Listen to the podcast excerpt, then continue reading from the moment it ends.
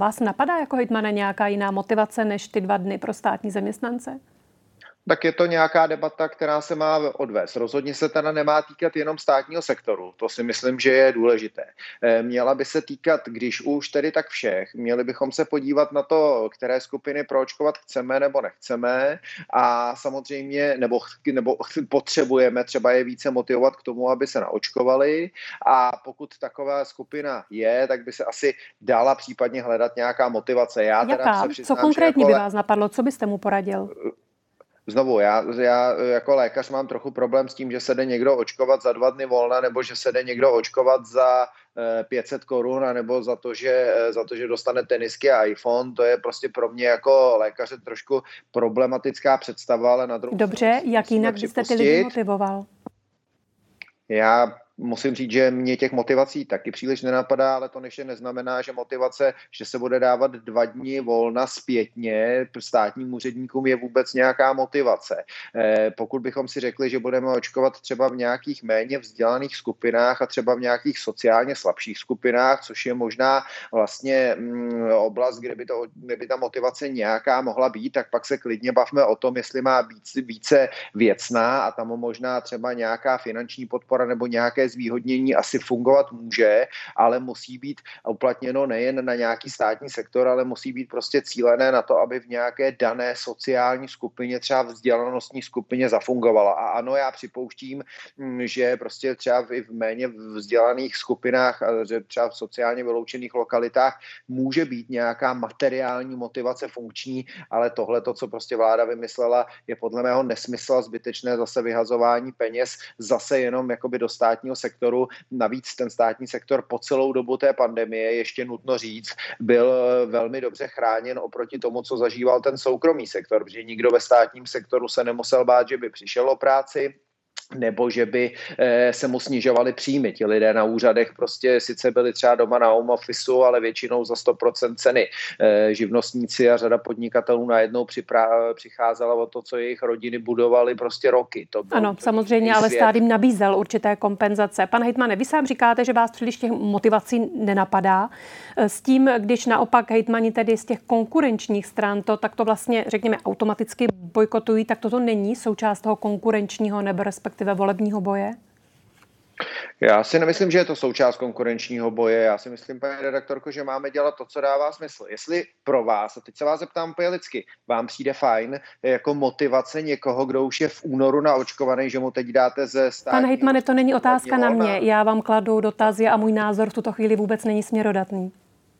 Tomu rozumím, ale já se vám snažím vysvětlit, že už jsem to řekl třikrát a mě se mě na to zeptáte znova, tak se vás teď pokusím zeptat normálně jako člověka. Na co máte pocit, že jsem chápete? se vás zeptala po třetí? Já jsem se vás teď ptala na to, jestli vlastně to odmítnutí je součástí volebního boje a vy můžete říct si buď ano nebo ne.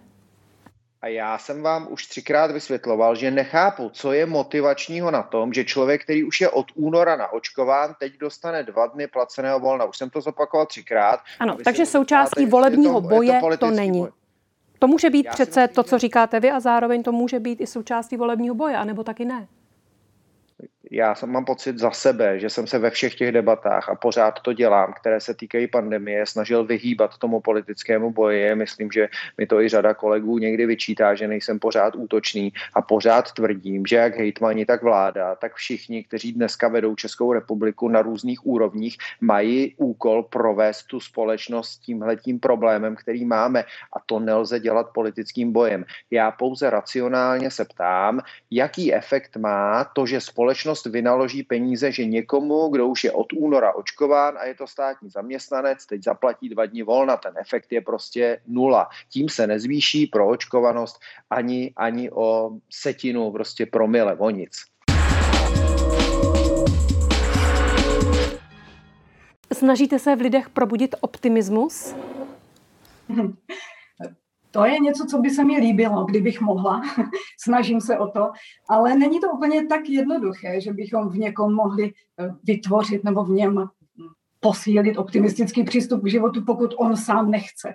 Takže pokud jde o to, jestli já se snažím sama být příkladem optimistického postoje k životu, tak to ano, ale eh, potom je to už odpovědnost každého dalšího člověka, který se buď rozhodne, že si třeba upraví svůj pohled na život a přístup ke světu, anebo zůstane ve svém mrzouckém a třeba kritickém přístupu, který nemusí být vždycky úplně špatný, ale mm, všeho moc škodí.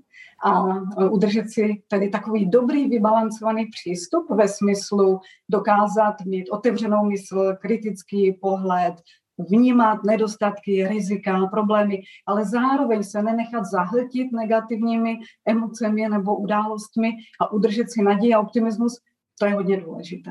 Vy jste mluvila o výzkumech, které dokládají až 70% dědičnost pesimismu. Tak jde to vůbec opravdu změnit a proč by se vůbec člověk měl měnit na optimistu, když se narodil jako pesimista?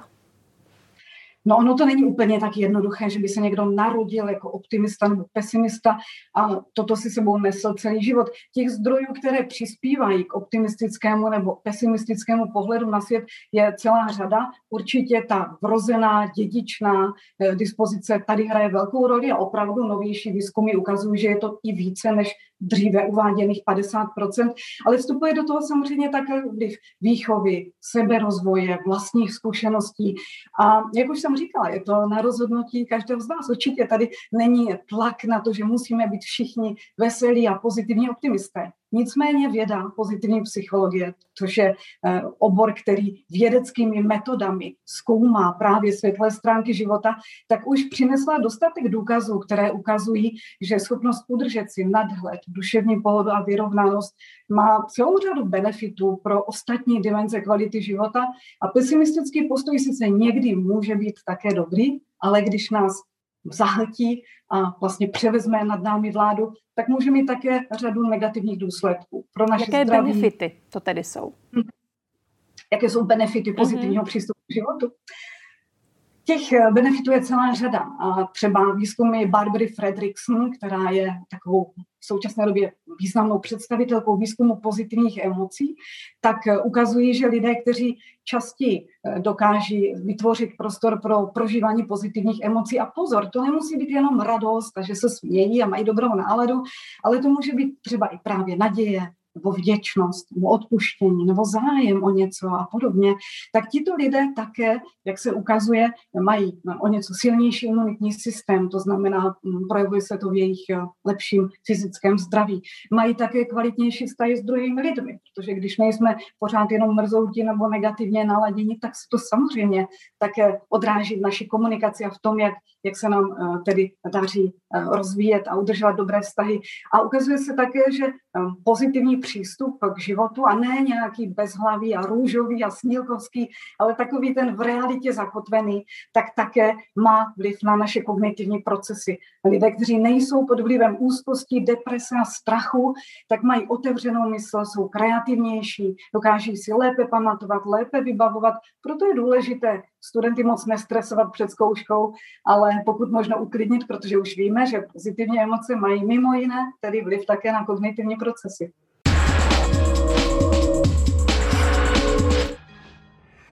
Kolik šoků jste zažila během natáčení tohoto dokumentu?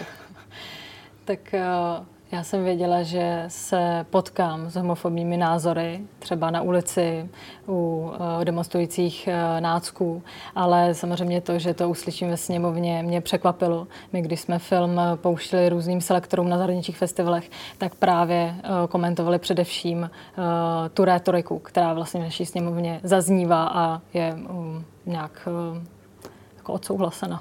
A pro vás je tato debata černá nebo bílá?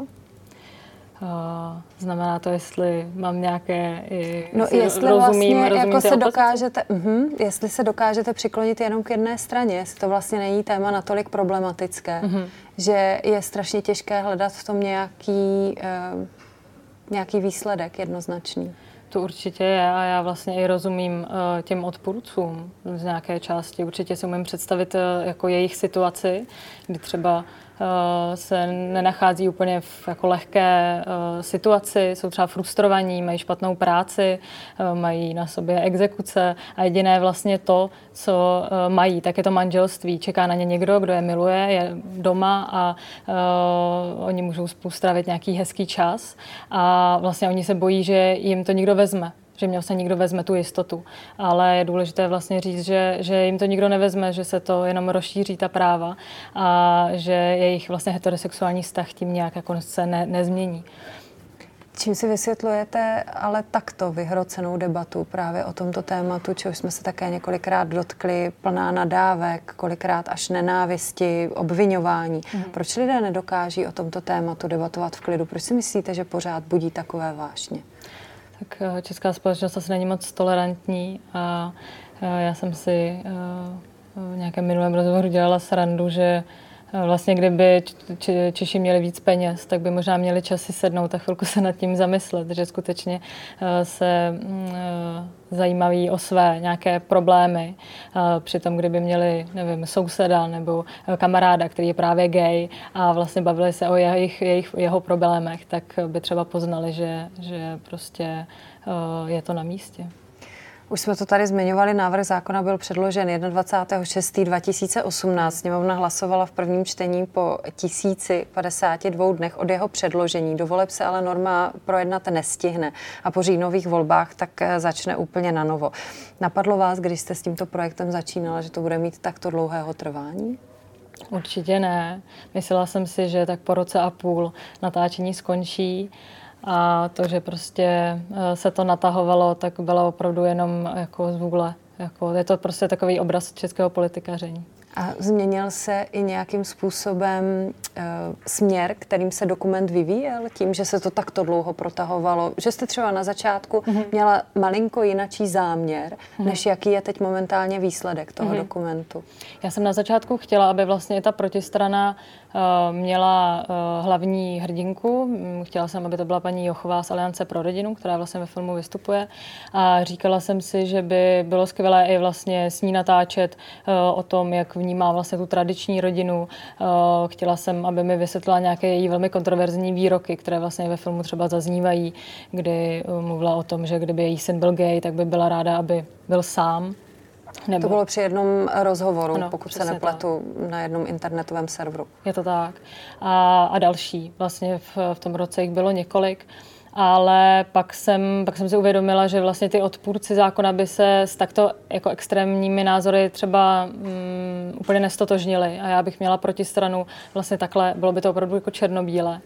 A proto jsem se rozhodla a tím, že vlastně ten eh, zákon se, to, ten proces legislativní se protahoval, tak mě začala ne, více zajímat uh, tato ta část uh, vlastně té sněmovny. Takže místo toho, aby se uh, ten, um, ta iniciativa třeba jsme fair, nebo uh, Aliance pro rodinu staly hlavními hrdiny, tak já, já, to, uh, po, uh, já to teď vlastně zpětně uh, vnímám tak, že hlavními postavami je sněmovna České republiky.